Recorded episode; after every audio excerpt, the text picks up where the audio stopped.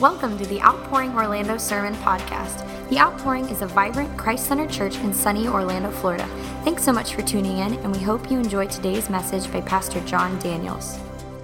Uh, let's read uh, Luke 15, verses 11 to 32. I'm going to read the story, and it says this He also said, A man had two sons. This is Jesus speaking.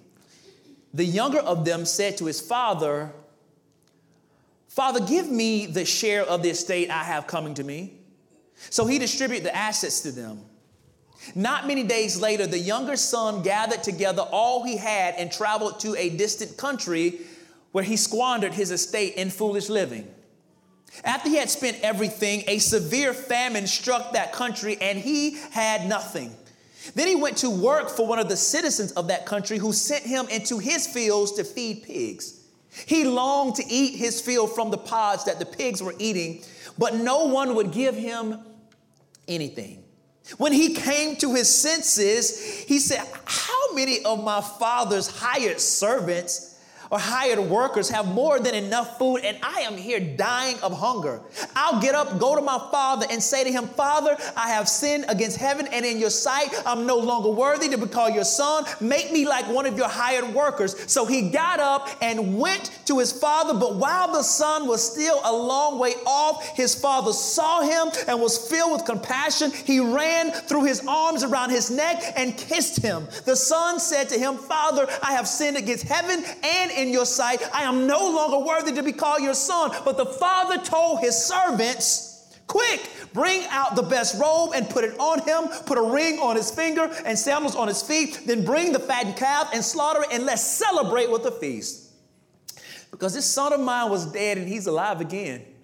He was lost and he is found. So they began to celebrate. Now, his older brother was, older son was in the field, and as he came to the house, he heard music and dancing, and they were singing Old Town Road, and he heard this. So he summoned one of the servants, questioning what these things meant. And your brother is here, he told him, uh, uh, and your, your father has slaughtered the fattened calf because he has found him back and he's safe and sound. Then he became angry and he didn't want to go in. So his father came out and, and pleaded with him, but, but he replied to his father, Look, I have been slaving many years for you, and I've never disobeyed your orders, yet you never gave me a goat so that I could go celebrate with my friends. But when this son of yours came, who has devoured your assets with prostitutes, you slaughtered the fattened calf for him? Son, he said, you, you, are always with me, and everything that I have is yours. But we had to, we don't have an option. It was, the, the, it was divine that we had to celebrate and rejoice because this brother of yours, he, he was dead and is alive again. He was lost and is found. Let us pray. Father, we, we just thank you today. We honor you today, God. I, I pray, Lord, that today would be transformative for us. Oftentimes, God, we come to church and we, we, we leave exactly the same way we were when we came in. No change, nothing different, no transformation, no renewing of the mind. But today, God, I pray that whatever you have to do in our hearts and in our minds to break down the walls, the chains, whatever it is that separates us from you, Lord, I pray that you would just break through those things today. Lord, I pray that your word would not be taken lightly, God, but that we would sit and listen and hear and receive and respond to what you have to say. Lord, I pray that today we go from apathetic Christians, God, to Christians who are in pursuit of a holy God.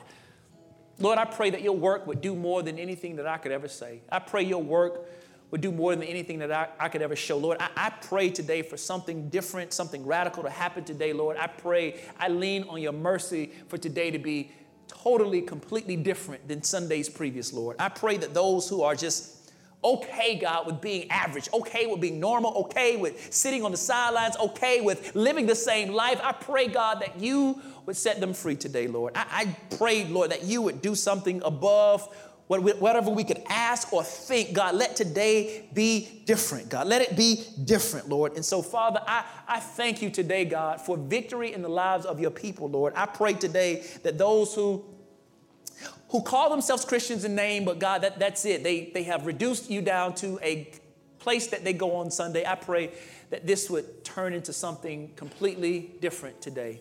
And so, Father, we just want to honor you and lift up your son Jesus today. So, Lord, let his name be made great, Lord. Let us see him in a new light. Do something in our hearts today, in our midst today. Change us. It's in Jesus' name we pray. And the people of God said, Amen. You may be seated. My, my sermon title this morning is The Prodigal. The Prodigal. Today, I want to bring your attention to a gentleman by the name of Antoine Walker. Antoine Walker was the sixth overall pick in what many consider the deepest NBA draft class. To name a few people who were in that 1996 draft class to get your attention, I, I want to call some of these folks' name out. The, the first person that was taken in the 1996 draft was the greatest basketball player to ever live. No, no not Michael. No, no, not LeBron, uh, but Allen Iverson.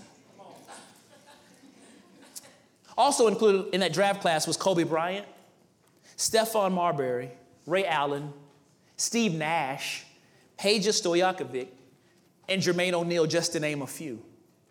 But in that class, Antoine Walker, who was the sixth pick, he, he was no slouch himself. Antoine Walker actually made first team all rookie that season. He would also become a three time NBA All Star and won an NBA title in 2006 with the Dallas Mavericks. But what Antoine Walker is most known for is not for being a great basketball player, but what he is most known for is for being a prodigal. In his career, Antoine Walker made a reported $108 million. $108 million. I want you to think about $108 million and what you would do if you found that in your bank account this afternoon. $108 million is what he reportedly made in his NBA career and subsequently blew every dime. How do you blow $108 million? I know some of you are sitting here saying with your dignified self, well, if I had $108 million, I would pay off my student loans. I would get a new car. I would, I would, I would get a, a, nice house. I would help my parents out. And I would help my aunts and my uncles and my siblings and my long lost cousins. And I would do a lot of things for a lot of people. I would have to update my wardrobe to go with my new house and my new car, there are several things that I have to do, but there is no way that I would blow $108 million. Well, how do you blow $108 million? You blow it when you live the life of a prodigal.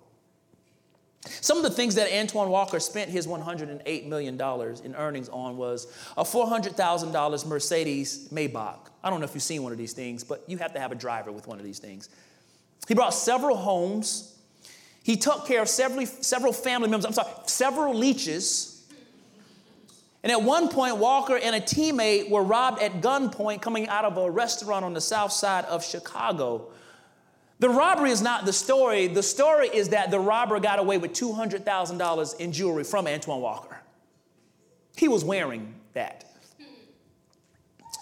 And it really hit rock bottom when he lost tons of money in bad real estate investments. And it finally got to its worst point when a casino went public with Walker's inability to repay his gambling debts.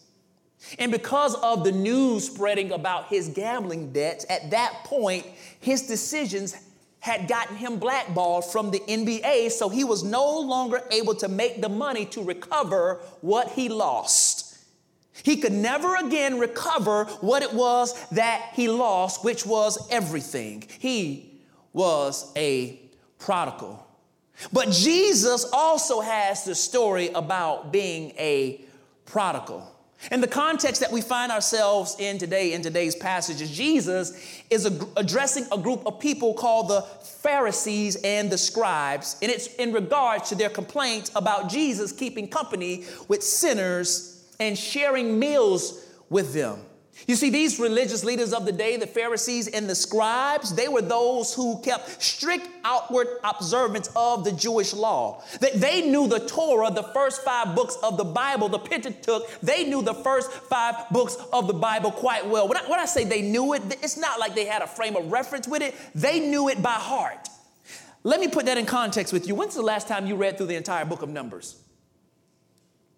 A Leviticus? Surely you've read through the entire book of Deuteronomy. Surely you know Genesis from beginning to end, right? Well, if you don't, they knew it by heart. That, that's how deep in they were committed to their religious exploits. See, they don't have a regular prayer life. They prayed every day for hours at a time with strict observance. They are always at the synagogue or always at the temple. They don't miss a gathering under any circumstances. They are always there, no matter what happens in life, they are at the synagogue. And the problem with them is that they have a problem with Jesus for being associated with the non religious people of the world. They have a problem with Jesus and who Jesus is hanging out with. And what they could never seem to understand about Jesus is that he said, It is not those who are healthy who need a doctor, but those who are sick. I have not come to call the righteous, but sinners to repentance. And so there's a group of people that Jesus wanted to hang out with that he always hung out with. There were two sets of people. One was called the tax, tax collectors. And so when you think about tax collectors today, you think about the nice lady at H&R Block. You think the people at, at, Jackson Hewitt, you think those nice people, but tax collectors in those days were something radically different than what we know as tax collectors. You see, tax collectors in those days were people who worked for the Roman government, but they were Jewish people. And so they would take money from their own people to pay for the oppressor, to pay for the uh, Roman government. And while they were taking money from their own people to give to the Roman government, they would line up their own pockets. So in uh, so the Jewish people saw the tax collectors as traitors because they extorted their own people. They were the ultimate of what we would call a sellout. And Jesus is hanging with them. And then there's another group of people called sinners that Jesus will hang out with the tax collectors and the sinners. He welcomes tax collectors and sinners. He welcomes both. The sinners, you think, oh, I'm a sinner, like I'm a sinner saved by grace, so Jesus will hang out with me. No, when they talk about sinners here, I need you to think woman at the well with five husbands. I need you to think of the most immoral people that you could think of. I, I, need you to think about that. Also, I want to add this to sinners. Sinners were people who had some sort of physical deformity of something wrong with them. I want you to think of the lame people who could not get around, the beggars in the Bible. I want you to think about the lepers in the Bible, those had, who had to keep on the outside of the camp. I want you to think about uh, uh, the, the, the, the man born blind, blind. Remember when they said in John 9, who sinned, him or his parents? Because they thought if you had a deformity, it was because of something that you did or some sin that was on your life or some curse that was on your life. And so the religious people wanted nothing to do with these people. And here Jesus is hanging with them. And so Jesus is hanging with the tax collectors and the sinners, but that's not the deepest of the problems. The real problem is not that he's hanging with them, not that he's welcoming them, not that he's sharing this good news with them, but Jesus is eating with these people. And so you don't think anything is important about eating with people because you go and eat with people all the time. You just meet somebody, you want to fill them out, you invite them to Starbucks, y'all go to Foxtail Coffee, you go to Panera, wherever you want to go, and you have meetings there. You, get, you want to get along with them, you want to see how, and if you vibe, we vibe, cool, we keep it going, but if not, that's fine. But in those days and in this custom, to eat with somebody meant that you accepted them for who they were. So if you ate with somebody, you were accepting them and their lifestyle. And somebody in here is like, oh, great, I got plenty of sinful friends, so I'm cool. This is great. This is right up my alley because all my friends are sinners. But, but, but here's the problem. Here's the problem with it. Here's the problem. When Jesus did have meals with those people, he had a purpose and a mission in mind. He wasn't meeting them just to meet with them. And so we have to understand that, that although Jesus hung out with non religious people, part of being a follower of Jesus means associating with sinners, but not sharing in their activities. But having a relationship with them that is available and approachable. We, we should all be meeting with sinners. We should all be sharing our faith. We should all be, be inviting other people who are not believers to come into community with us. The reason why the churches aren't full isn't because the music is good or the preaching is bad, it's because believers are not doing what they've been called to do. Because they think that the Great Commission is a great suggestion when it is a great commandment. And so, therefore, we can walk by unsaved people every day of our lives and not even care about their souls. We can have unsaved friends, but we never take the time to talk about God and invite them into community with other believers because we really don't care. And so, Jesus eats with tax collectors and sinners, but he has a purpose in mind, and that is offensive to the religious leaders and the religious people. And so, Jesus, knowing that they have a problem with this, he wants to tell them a story, and it's a parable. For those of you who don't know what a parable is, a parable is a story that is not necessarily true, but it's a story to convey a deeper spiritual meaning. So oftentimes Jesus talked in parables, sometimes to keep the non spiritual from understanding, but in other times so that the non spiritual could understand what he was trying to do. And today we see one of Jesus' most famous parables. So if you look at Luke chapter 15, there's one large story broken down into three parables, and today we'll talk about the most popular one in the climax, the one that is called the parable of the, lost son, or what you would call the prodigal son. The prodigal son. But here's the problem with calling it the prodigal son the man doesn't just have one son, he has two sons. And if we don't look at both of these sons, then we'll miss the whole point of the parable. Here is the scene. There is a wealthy father. When you think about wealth, I don't want you to think about rich. You can lose rich in a crazy summer. Wealth is something that you can't get rid of even if you want to. Wealth is the Waltons. Wealth is the Kennedys. Wealth is something that never runs out, and you have a wealthy father who is a wealthy landowner, and he has two sons. But one day, his youngest son decides that he's tired of living under his father's authority and in his father's house, and so he wants to separate from his father. But in order to go out on his own, he needs his father's resources. And so, what the son does, he's smart. He understands that although I'm not the oldest, I'm the youngest. So, that means I'm entitled to at least a third of my father's assets. So, in order to fulfill what I want to fulfill out there in the world, separate from my father, I'm going to need his blessings and I'm going to need his money. And so, he makes a request to his father for his portion of the inheritance. And so, really, why would this son ask for this? Because he's tired of being restrained. He, he's, he, he's tired of being under his father's thumb. He wants to get out and do his own thing. And so, as opposed to waiting for his father to die in order to inherit what he's supposed to inherit, he asks for it now. And I don't know if you understand this, but can you imagine if your mom or your dad or some family member left you something, but you had to wait for them to die in order for you to get it, but you told them, give it to me now? What you would essentially be saying to them is, I don't want to wait for you to die. I want you to die now so I can get what you've left for me. And so essentially, what he's asking his father is for his father to give up his very life.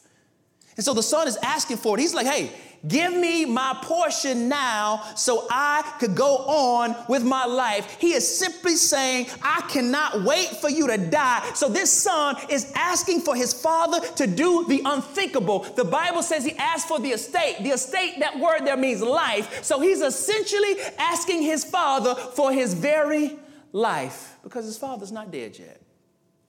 And so he's looking to sever this relational tie with his father. And so the first contention that we see in the text is that for a parent, can you imagine how that would feel for your child to simply convey to you that they can't wait for you to die?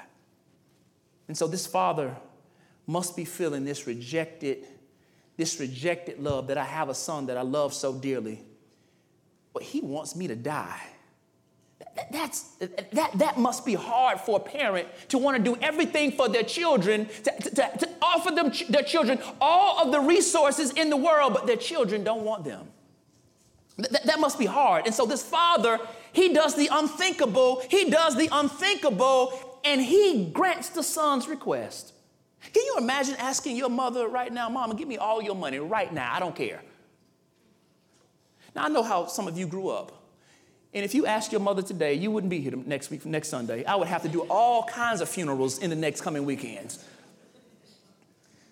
But yet, this father grants the request to his son.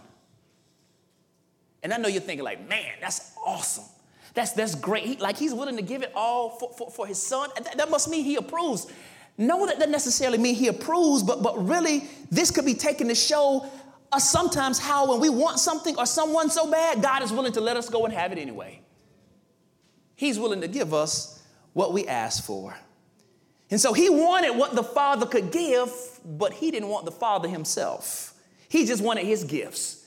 And that is what it means to be lost. And so this guy, he's anxious to gain his freedom. He understands that if I could just get away from a father, I could get away from this, from, from, from my family. If I could just get away from the community of faith, the longer I stay the fr- away, the freer I can be. If I go far enough, I don't have to be accountable to anybody. I can go off and do my own thing. I can have my own freedom, my own fulfillment. I want to be my own boss. So whenever we run away from God, that is what we're conveying that God, I don't need you but I expect you to take care of me while I'm gone. I still expect to breathe your air. I still expect for you to wake me up in the morning. I expect you to do all of the take, to take care of me and keep me safe while I'm out here, while I'm out in the world. I expect nothing to happen. I don't want anything to do with you, but I do need your blessings and for you to cover me. And that is essentially what we convey to God when we want to run away from Him and run away from the community of faith. And I am afraid that we have so many prodigals that have come through the church doors, but, but because they want their own freedom and want to be from under the authority of the Father, they are willing to go out in the world and be separated. And so it says that this son gets everything. He, he gathers all that he has, he, he takes all of his property and he turns it into cash. He sells everything that his father has given him. And it doesn't take him long to blow everything that, that, that he's given. And so it says he, he spent it, re- it recklessly. That, that really means that he went out and bought some luxurious stuff. That, that means that he went out and bought a Louis belt. He bought some Gucci loafers. He bought a Maserati. He bought a Lamborghini truck. He bought a Rolls Royce. He spent all of his, he liquidated some of the cash, broke it down into $1 bills so he can go somewhere and make it rain while he was away from the Father. He spent all of his money. And so the word prodigal, when we look at it, it doesn't mean somebody that's lost, but really the word prodigal means recklessly wasteful recklessly wasteful, to spend everything that you have, to give everything away, to spend until you have nothing left. And so, whenever we take God, what God has blessed us with, and we dictate what we are supposed to do with it, we're exhibiting prodigal behavior. And so, oftentimes we, we think about this in terms of money, but, but money is not a blessing when it's in the wrong hands. Money is not a blessing to someone that would gamble it away. When you don't have a plan and, and, and, some discipline, you will run through whatever you've been praying for. And so it's just not money that we squander, though. But when we exhibit prodigal behavior, we squander relationships, we squander opportunities, we squander gifts and talents that the Lord has given us, and we go take it and we waste it elsewhere. And that's what it means to be a prodigal. But the prodigal, something happens to him like it happens to most of us when we get into those types of seasons. You ever had a season where it felt like everything was going wrong, back to back to back to back to back? You go to take your car in for oil change, and they diagnose your car with transmission issues, engine issues, everything's broke, and you're like, I just came here for oil change, sir. I got the $70 for the oil change. All this other stuff, miss me with all that. I, I don't need a tire rotation. I don't need, I don't need none of that other stuff. I just came here for the oil change, sir. That's all I need right there, just the oil change. I didn't need your diagnosis. You want us to run a diagnostic? No. I want you to put some new oil in my car. But things just keep happening you, you lose money, things break, things people get sick, you get sick. You just run, it's just a season where it rains, when it pours, and this son gets out on his own. He had all of the money to begin with. He spends it all, and then a famine hits the land. And he has nothing and nowhere to go because he decided to separate himself from his father and from his family and from the community of faith. And so, what does he have to do? He's got to get a job and he's got to go now work out in the world from up under the Father's provision because he decided that he wanted to do things his way. And so it says that he found some Gentile, some non Jewish person to work with. He found a Gentile that, would, that, that he could work for, and he goes and he work, gives him a job working with pigs. So he has to work in a pig pen. And see, that's not significant to you and I because you and I like bacon. It's like, that don't sound like a bad gig to me. But we don't realize was for Jewish people, pigs were considered unclean. And so the last thing that a Jewish person is going to do is going to work with pigs. This is lower than cleaning a toilet. This is lower than, than, than the lowest job that you could ever think. It was to be humiliated, to not have any honor or any dignity for yourself as a person if you go and you work with pigs. And this is where he finds himself. He has hit rock bottom in his life because now he is relegated to do what no other Jewish person would be wanting to do. And here he is because he made a decision to separate from his father. And so, he can't even provide for his own basic needs. He's out there literally in the world starving. He wants to eat and he can't even eat. But you know what? that's what we attempt to do when we decide what God has provided for us is not enough. That the things that He's provided for us to enjoy in this life is not enough, and we go searching for something else to do it our way. We are chasing only what God can give us and satisfy us with, but because we're chasing what we're chasing is fleeting, we don't realize it until we're willing to eat out of the trash, and I'm afraid too many of us are eating out of the trash. And so this son has hit rock bottom. And what I want you to get out of this about this younger son is this. This is our spiritual condition if we're not if we're not in union with Jesus Christ. You are living the lowest of the low life even if you don't think you are. But any life uh, that is outside of the will of God and outside of a relationship with Jesus Christ is rock bottom. It is the lowest of the low. I don't care what culture tells you. I don't care how many people commend you, commend you for being out on your own and being a boss and doing things your way and separating from the community of faith. You are at the lowest of the low and you don't even know. And this is where the son finds himself. And we've all been there at different seasons of our lives where we know, man, I, am better. I, I know I shouldn't be here. I know I shouldn't be wilding out. But something wonderful and something beautiful happens. And this is why I thank God for the Holy Spirit. Verse 17 tells us what happens to the Son. It says, when he came to his senses. And I think today God is calling somebody to come to their senses. And he said this. He was like, yo, I'm out here wilding out. I'm out here starving, working with pigs. Like, like my father is my father is rich, but I've relegated to work out and to, to work in a pig's pen and I'm starving and my father has everything. That doesn't make any sense. He comes to his senses. Here's what he said.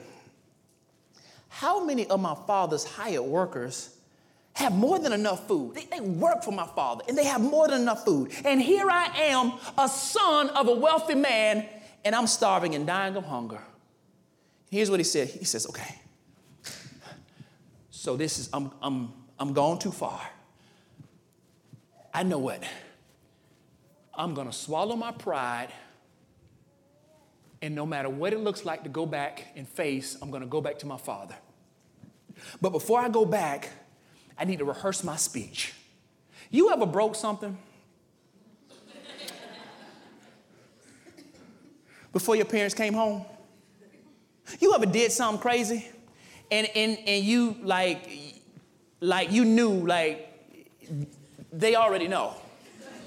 Like you did something at school, they call home already, and you it's like it's like one o'clock, and you got to figure out what you go. You got to come up with like the, the greatest speech ever between one and five. Like I got to figure this thing. I got to get my facial expressions right. I got to I got to get my posture right. I got to get my get some tears going. You got to go into a, Academy Award winning role, right, to, to, to, to get some mercy. And, and so here's what he says I'll get up and I'll go to my father and I'll say, Father, I have sinned against heaven and in your sight. Now, that don't sound real. Let me, let me try again. Okay. Daddy, Mama, what had happened was I had sinned against God and in you, to you, and um, I'm no longer worthy. I'm no longer worthy to be called your son. That's how bad I've been. And he says something in verse 19. He says, Make me like one of your hired servants. Make me like one of your hired servants. And, and so he, he, he, he finds himself at the point where he knows, I can't keep living like this. And he has to ask himself a couple questions outside of his speech. Am I going to stay here in this rebellious state and let my pride get in the way of me knowing that I should go back home? You see, this ain't a physical story, this is a spiritual story. Am I going to be, I, I, know I'm wrong, but I can't turn around and face God. I, I, I know my own issues. I know what I've done, and I, just can't. I know I'm not right. I cannot go back home because I'm going to get in trouble. And so you have to ask yourself is my situation desperate enough yet for me to stay here and die? Or do I need to just swallow my pride, admit that I was wrong, and go back home? And maybe this morning God is asking you, Are you ready to come back home yet? How long are you going to stay outside? How long are you going to live this life? How long are you going to keep up this charade? How long are you willing to let your pride say, I'm going to stay here and do it my way and work it out when you know that God has something different for you? And the son has to come to this conclusion. And so he rehearses his speech. And he realizes, man, I don't deserve for my father to receive me back. I don't. I messed up. I, lost everything. I lost everything. But here's the, the wonderful thing about the son that we have to see the son is so broken that he is willing to come with humility and repentance. I'm reminded of King David when he committed the sin of all sins. He messed up worse than anybody. I know you've messed up bad, but you ain't messed up that bad. And here's what David realized in Psalm 51, verse 17. Here's what David said The sacrifice pleasing to God is a broken spirit spirit, you will not despise a broken and humble heart, God. He knows that if I come back to God with a humble spirit and a broken heart and I'm truly repentant, that God will receive me back home. He realizes that. But he realizes another thing. Like, I'm out here and I'm at the lowest point, but there are slaves at my father's house who are living better than I do. I got my freedom, but my life is a mess. These slaves, they work for my father, but all of their needs are met. They're not worried about anything, but I'm making a choice to live outside of my father's will. I, I think I'm smart, but if I really think about my decision, this is real dumb. This is real dumb. And I think he realized and would have been reminded of the psalmist who said, Better is one day in your court than a thousand elsewhere. I would rather be a doorkeeper in the house of my God than to dwell in the tents of wickedness. I would rather be the lowest of the low in my father's house and in his presence than be in the mansion where I have everything, but I'm outside of God's will. And I don't think we desire alone for God's presence that bad because if we did, we wouldn't do what we do. And so we've relegated ourselves as Christians or sons and daughters that we determine, you know what? We're like Christian snowbirds. You know what a snowbird is? A snowbird is somebody who lives up north, but in the winter they come and live in Florida. And we relegated ourselves that when times are good, we live up north. But when it gets cold, we go back home. And when the seasons change, we go back up north. And when it gets cold, we come back down to the Father's house. And God is calling us to stay at home all seasons. And the son has to realize that. And the son makes a decision to come home. But I want you to notice three things that the son does. The son acknowledges his wrongdoing. I made some, I'm, I'm, I'm dead wrong. He acknowledges this. He demonstrates humility. Because to say I'm wrong and to admit it to know you're wrong is one thing, but to admit you're wrong takes humility. He says, I'm, I'm, I messed up. And he decides to repent. Because knowing you're wrong and then doing nothing about it is not real. But real repentance is I know I'm wrong and I'm turning away from this and going back where I belong. And the son does this. But here's a problem the son says in his speech, know what? I'll just ask my father to let me be a hired servant. And what he's saying is, I want to pay for what I've done wrong. I want to pay for it. I want to work off my debt. I know I'm in the hole with my father, so I want to work my debt off. So I'm going to ask him to give me a job so I can make sure the books are straight, I pay back my balance, and that I pay back for my uh, expenses. But the problem is, he's blown everything, and so somebody that is not the son has to pay for what he's lost. Because there can't be forgiveness without somebody paying for it. Because forgiveness is costly. Forgiveness is costly. And so, son has blown everything, severed ties, made his father a public disgrace, disgraced his family, left the household of faith, left the community of faith. He's out here on his own. He's going to be cut off from the community because of what he has done. And so he makes the decision all right, it's time for me to go home. And here's what it says verses 20 through 23, 24. Here's what he says. He says, So I got up and went, he, he got up and went to his father. But while the son was still a long way off, his father saw him and was filled with compassion.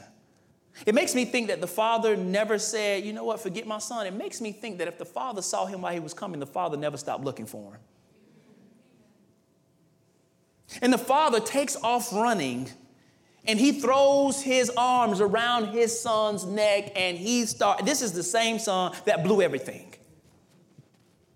he throws his arms around his son he starts kissing on his son. I'm talking about this is Birdman and Lil Wayne. He starts kissing his son. He starts kissing his son.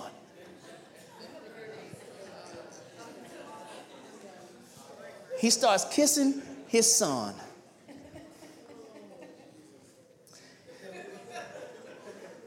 Something's wrong with you guys. And the son said to him, Father, I, I, I, his speech, remember the speech he rehearsed. Father, I'm sorry. I messed up. I'm no longer worthy to call you son. I, want to be a hired servant. I want to pay off my debts. But look at what the son says when he actually gets in the father's presence. Verse 21 The son said to the father, while the father's arm is wrapped around him, he's embracing his son. He says, I have sinned against heaven. The son acknowledges that the first person that I've offended is not my father, but the first person I've offended is God. He says, and then I offended you because whenever you make a mistake or you offend the person, it's not that you sinned against the person first, you offended God first, and then you offended the person. So the first person you need to get it right with is God, then you get it right with the person. And so he says, I've, I've sinned against heaven and your sight. I'm no longer worthy to be called your son.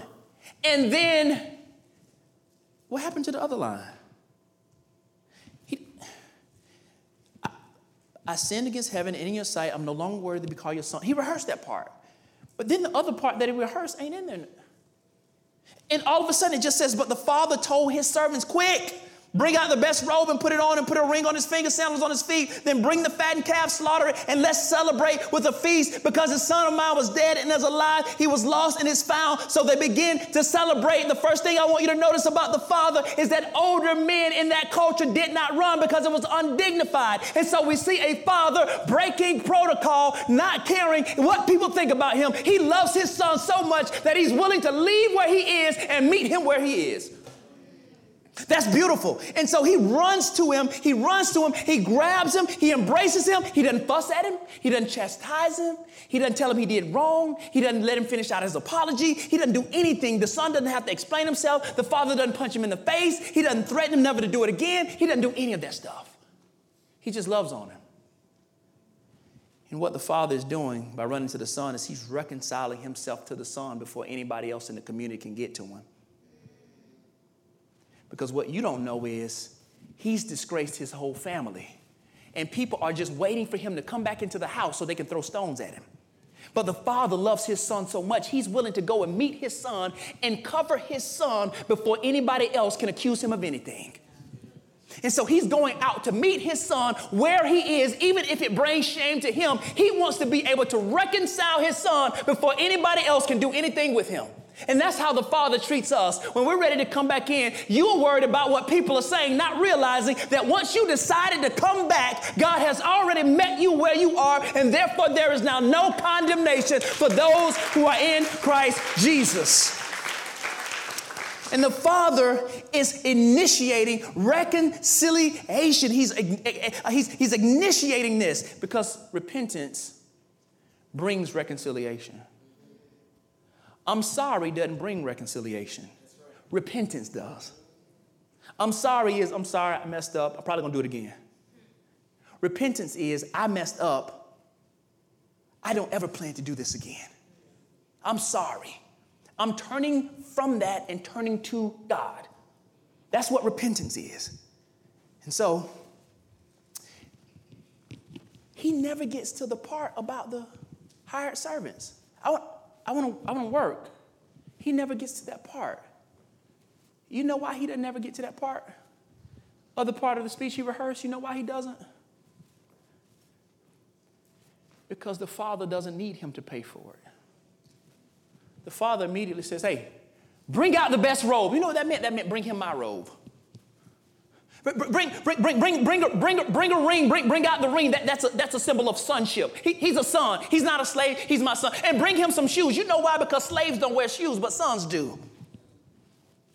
Bring, bring the fattened calf. That's important because Jewish people in the first century typically didn't have meat with their meals except for on special occasions. So he's celebrating his son's return. And this is the same way Jesus treats us. He robes us in the righteousness of Jesus. He gets, he seals us with the Holy Spirit. He, he, he makes our feet shod with the gospel of peace, the shoes of salvation, and he invites us to sit down and have table fellowship with him in the banquet of heaven. And the Father is showing us in this story how God treats us when we've been separated from him. And so, if you thought the son was the prodigal, you are sadly mistaken. The real prodigal in this story is the father. Because if prodigal means reckless spending, extravagant spending, the father gives everything that he has to the son.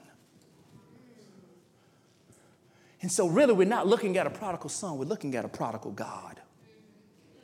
A God who spares no expense on his children a God who gives his children everything. When they try to pay for it themselves, he says, No, I got you. Put your money away. Put your debit card back. You can't pay this off. I got you. You don't have to pay for anything with me. Everything that you could pay for, I already paid for it. That, that, that, that's a prodigal God who wastes and spends everything. He spares no expense for his children because they are his sons and his daughters. And it does not matter what they've done, it does not matter how far, far they've fallen or what they've done in their lives. He welcomes them back and clothes them with righteousness and treats them as if nothing ever happened. And I have to ask myself the question who wouldn't want a God like that? Who would want a God like that? Give him everything, give him your whole life. But every day we have this prodigal God that is available and waiting for us. And we make a decision to say, No, I'll do it my way. And here we see this father welcoming this son back. And the story should end right there. That's it. We celebrate, go home. I messed up. God accepts me back. We throw a party. We have a fattened calf. We eat everything. We got on the best clothes. We got on Gucci sandals and Gucci flip flops and a Gucci robe, and everything is right in the world. There's a problem. There's another son. He has two sons. The younger son leaves, but the older son stays there. And here's what it says verses 25 through 31. Now his oldest son was in the field. As he came to the house, he heard music and dancing, so he summoned one of the servants, questioning what these things meant. He hears the music, right? I need you to get in the picture. He's out in the field, he's out there doing his thing, and the house is a little bit off in the distance, and they got the music playing. He's like, Take my horse to the old town road, I'm gonna ride into the cave no more, I'm gonna take. Like, what is happening at the house? Dad is listening to Old Town Road. And they having a party and nobody invited me. I'm, what is happening? And then he calls one of the hired workers, He's like, hey, hey, hey, hey, hey, hey, what, what's, what's going on in the house? Is, there, is, they, is something happening? And if so, why didn't nobody tell me? I'm the oldest, I'm, I'm supposed to know what's going on here. And he was like, yo, boys, I got some good news.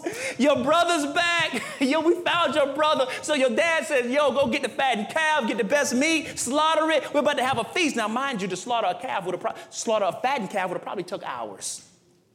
So this father's like, I don't care how long it take, call out the whole community, call everybody. It's like one of those parties they have when, when, when somebody that's been down for a long time comes back home from their extended vacation. You got an uncle, you got a cousin, you have a brother, you know somebody in your family that's been known for a long time. took a long vacation in a good gated community.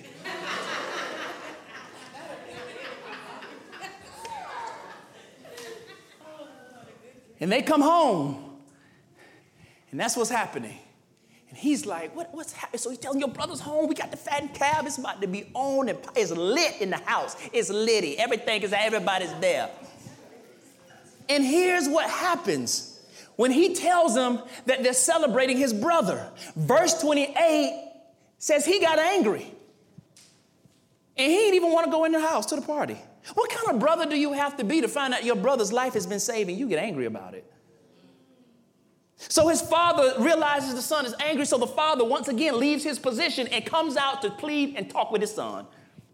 Once again, we see the father showing initiation. He comes out to talk to the son.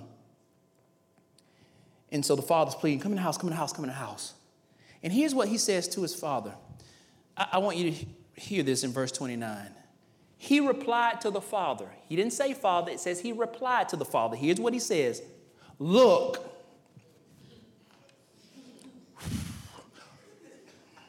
look, I have been slaving many years for you, and I never disobeyed your orders, yet you never gave me a goat so that I could go celebrate with my friends. But when this son of yours, but when this son of yours came who has devoured your assets with prostitutes, you slaughtered the fattened calf for him. And the son, and the father says, Son, you are always with me, and I, everything that I have is yours. So let me tell you about this older son. He is the son that always did everything right. This is the kid that never gave his problem his father's his father any problems. He he was the kid that was always making good grades in school. He always came home with them stupid honor roll certificates. he had perfect attendance. So he always had the little stickers when he was a kid. The little scratch off stickers that make this, this, they don't have those in the 80s. They're the little stickers, you get a little fragrance on the stickers. He always had those. He got stars on his paper. A pluses. Didn't care about the, the, the bell curve. He was the bell curve.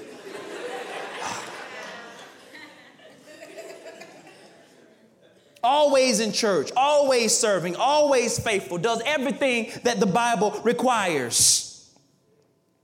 He's a good kid. But for whatever reason, look at his response. What good kid responds with anger when somebody's life is saved, especially your brother? What's, what is the underlying issue? It says he got angry. That means explosive anger. He was cussing people out. The good kid was cussing people out. Like, you cuss? I didn't even know you cuss. And you know what his problem is? He wanted his brother to pay for his sins. He said, This ain't fair. Where's the justice in this situation? Here I am, been doing everything right, serving God like I'm supposed to, doing everything you tell me to do, and this joker been out in the world, wilding out, and you let him come back in and you throw a party for him? That's not fair. He should not be able to get back in the same position that I'm in. Because he has not been as good as I've been. And so he shouldn't be able to get off without punishment. He need a whooping or something. And so, because of that, I'm not coming back in the house. What is his problem? What Jesus is showing us with him is that he represents the Pharisees who do everything right, but they have a problem when others who have not been so perfect come back into the house. And so the other bro- older brother is really the intended target of the story. He's the Pharisees. He, he can't bring himself to come in and celebrate his brother's return. And so, for him to refuse to go into the house to celebrate his brother at the request of his father is the most offensive thing in the entire story. He doesn't understand Luke 15 and 7, where Jesus says, There is more joy in heaven over one lost sinner who repents and returns to God than over 99 others who are righteous and have not strayed. I didn't earn it. I don't deserve. Y'all sing it and don't live it. Still, you give yourself away. Oh, the overwhelming, never ending, reckless love of God. But if somebody that is not as holy as you comes in, you look at them sideways. That ain't reckless love, that's reckless judgment. That's reckless hypocrisy. How can a person who's done everything right be so upset that someone else has been restored to God? How can a person resent another person being shown grace when they are already alive because of the same grace? And so the father's response to this older brother, he leaves the party to go talk to him. And once again, the father is trying to reconcile and contend with his, with his son. And the older brother's issue is this he's comparing his own self righteousness against his brother's. And here's the problem we are not the standard of righteousness, Jesus is. Stop comparing people to you and how good you've been. You compare yourself to the righteousness of Jesus and see, won't you be at the Father's feet begging for mercy? Because none of us measure up even on our best day. And so, I just, I just need real quick look at, look at this, look at this son. First of all, the father comes out to talk to him like he got some sense. And he says to his father, Look, you know, certain things happen in culture and that you can ascribe you can tell who it was and who it wasn't. There's some things that happen in the news, I'm like, I already know, I already know who that was. and then there's some things in culture that happen, I'm like, I know who that wasn't. I know who didn't do that one. Y'all catch my drift. And so I can draw conclusions from this when he says, Look, to his parent, I know what he wasn't. Because it would have been look up, off the floor. And he says, Look, disrespectful. All of a sudden, when the righteous one doesn't get his way, his real heart is revealed. Then he's like, I've been slaving. I'm out here working as a slave for you. Wait a minute, how are you working as a slave when you're a son? And you probably were out supervising. So, how are you saying that you are a slave? And if you are a slave, the slave job was to serve the people. So, if you are not, in, if you're a slave, why are you not in the house serving your brother? You wouldn't have a choice but to be in the house if you were a slave, but yet and still, I'm out here talking to you, contending with you. And so, he's saying he's slaving. You know why he's saying that? Because he served his father from a place of obligation and not a place of love. And whenever you serve from obligation and not from love, it will feel like slavery. And we have too many people in our churches serving out of obligation, looking for a means to an end, and not serving out of love.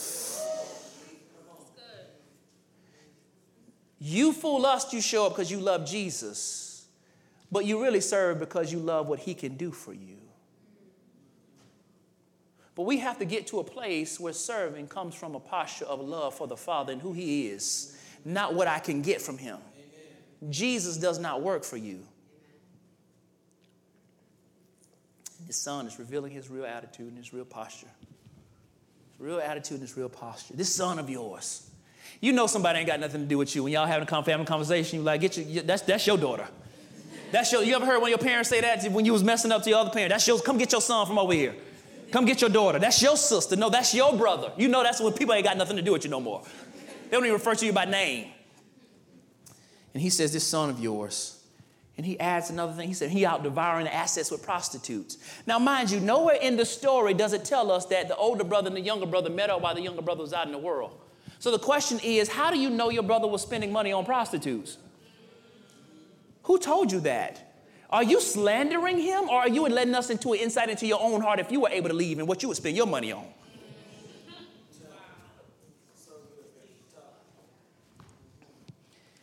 And so there's so many things that are wrong with this, and he's revealing that he is a covert sinner. He looks good on the outside, does everything right, but on the inside, he's as rotten and as far away from God as the brother who left. It isn't, isn't it amazing that you can be around the place of God and not be anywhere near him? That the brother who is far away physically from God is the same distance away from God in his heart as the one who's home? That is amazing story, and that's what it points us to. He was further away from the Father all along, and he had never left the house. And so he was using his good behavior as a means to control outcomes of his life. I'm being good so that I can get these things that I'm praying for. I'm going to serve this week because I know I got, I got a job I'm trying to apply for. I sent these resumes, so I need to get my act together with God so He can bless me. I know I, I'm trying to get this promotion at work, so I'm about to be good for this season. I'm going to turn it up. Every time they open, I'm gonna be up in here. They have, they have prayer on Tuesday night. I know I need this job. I'm tired of my job. I hate my boss. I hate where I am. They don't pay me enough money. Man, I'm, I got I got I got a balance at school that I need to pay off. So let me just behave so that God can bless me. But as soon as they pay my balance off, they won't see me no more. As soon as this season of my life gets back together and we start getting along again and things get back right, then I'm gonna go right back outside. Because in actuality, what I'm trying to prove to you and say to you is that I don't really love God for who He is. I'm just using Him to get what I want. And whenever you're using somebody to get what you want, that ain't a real relationship. So I'm wondering, graciously wondering this morning, how many of us love God for God? Because if you love Him for who He is, you would never get enough of Him. And if you understood the nature of grace, you would never run away from Him. How do you run away from somebody that owns every square inch of everything? Y'all missed that. That'll get y'all Wednesday. He'd be like, wait, oh, oh. I can't believe, did he just say? that? Yep. So even when you're running, you're not running. Little kid runs away from his parents in the house and he's hiding. You can't hide from me and what I own. You ever had those parents? You can't close the door in the house? or they take the door completely off, completely off the hinge? What privacy? This is my house. Those my drawers. It's my closet. My shoe boxes. It's my under the bed. I own all of that and I can search it anytime, any place, anywhere I feel like it. And that's what God is saying to you. I might let you think you're running, but you haven't gone anywhere. But I'm so gracious when you decide that you're tired of running from me and what's mine, I'll be here waiting for you. Matter of fact, I'm going to run and meet you because that's how much I love you. And this story is so much about the scandalous grace of God, but it's also about how we should love those who are outside of the family of God. That we should be waiting for them, running to them, to, to, to, to have joy for them to come back home. When your brothers and sisters go, go missing, why don't you care? Why don't you call and check on them? Why don't, why don't you say, hey, I haven't seen you in six weeks. I haven't seen you in three weeks. You used to be consistent. What happened to you? You having relationship issues? You having money problems? Who are you offended at? What happened in your life? Why are you running from God? Why have you stopped serving? What changed? Because God didn't. What happened in your life? But we don't care. Because in some sick, twisted, sinful way, we now have another person to compare our righteousness to that makes us feel better about ourselves. Huh. I've been here six weeks straight. Take that, take that, take that. And people come back and be like, where you been? As opposed to running to them, embracing them. You know what? I don't even need no explanation. Just come here. I love you. I'm glad to see you. I'm, I'm glad you're back here. I, I hope you never leave us again. I, I care about you. Do you tell your unsaved friends, you know, you have a father that loves you? That he's just waiting for you to come home? That everything that you're trying to achieve, these degrees, this job, this promotion, this internship, this, this, this raise, all that stuff you're trying to get, you have a father that will take care of you. That love. Do you share that with your friends? Or do you say, I know you're not going to listen to anything I got to say. But our approach should be that we love people so much, that we love Jesus so much, we love people the way He does. That it doesn't matter what they've done or where they've come from, we understand that we all are prodigal. We all have lost our way. We all have ran away from home, even if we stayed in church. That at some point our hearts were gone. And so we serve a prodigal God who loves you so much and who has a scandalous grace. And I'll say this and I'm done. Remember that line I told y'all about the hired servants? He didn't say that to the father. He, he never, he never got to that. The father cut him off. He didn't even listen to it. He's like, I don't want to hear the rest of your speech. Go get the best robe for my son. There's a reason why. The father realizes you can't pay me back for what you lost. Here's why. Here's what was supposed to happen. The problem with this older brother is this older brother, the older brother was supposed to be the one to satisfy the debts of the younger brother. He was supposed to step up to the plate and say, Daddy, you know what? I, I got it. I'll take care of what my brother's lost. I, I got you. I got it. I'll take care of it. But the older brother never steps up to the plate. And two things are happening in this text. The first thing is we see the younger brother is now on the inside. And the one who did everything right is on the outside a divine reversal. The one who did everything right, showed up on time, was always there, was very faithful, always did the right things. And now he's standing on the outside, and the one who was rebellious and running away is now in the presence of the Father. And his older brother is there. He didn't take up for his older, he didn't take up for his younger brother. He didn't fill in what he should have filled in. But Jesus leaves this parable blank. What kind of movie doesn't give you an outcome? So I can have a sequel. You got to have a sequel. At least give me a sequel. Don't just leave, the, don't tell me what happened. But I think Jesus leaves the story blank, and we don't know if the son went in the house or not. We don't know if the older one ever went in. You know why? Because in God's divine sovereignty, He wanted us to put ourselves in that story and make a decision if we would stay on the outside and go in His presence. Today, the question is will you be okay with being around God? Or will you go and be with God?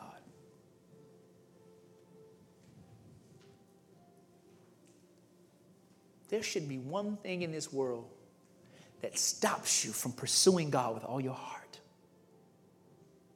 But things get in the way, people get in the way, life gets in the way, finances gets in the way. We want to go our own way, and it keeps us on the outside. But maybe this morning, God has you here on this Sunday because He wants you to be in a consistent, real relationship with Him, not because of what He can do for you, but because you love Him. Because He is. Because He is. Because He is. He's good just like He is. If He never does another thing, He's done enough. Real love ain't contingent upon what I'm getting at this present moment of time in my life. But real love is I love you just because I love you. And that's how God looks at you. But how you respond to his love? The older brother doesn't pay for his younger brother's mistakes. But the good news is we have an older brother, a right older brother, and his name is Jesus and He has paid back all of our debts. Everything that we've squandered in our lives, He pays it back. Every bad decision that you made that cost you something, Jesus has paid and satisfied the debt. Whatever bill you've racked up that you don't have enough money to pay for, I'm not talking about physical, I'm talking about spiritual. Jesus paid the price for it. And now all you need to do is make a decision whether you will go and be in a relationship with this prodigal God. Let us pray. We hope you were blessed by the message today and would love to hear about how God is using this ministry in your life. You can connect with us online at outpouringorlando.com to share your story, request prayer, give financial support, or learn more about our ministry. We'd love to see you at one of our Sunday services if you're ever in the Orlando area. Thanks again for joining us today. Have a wonderful week.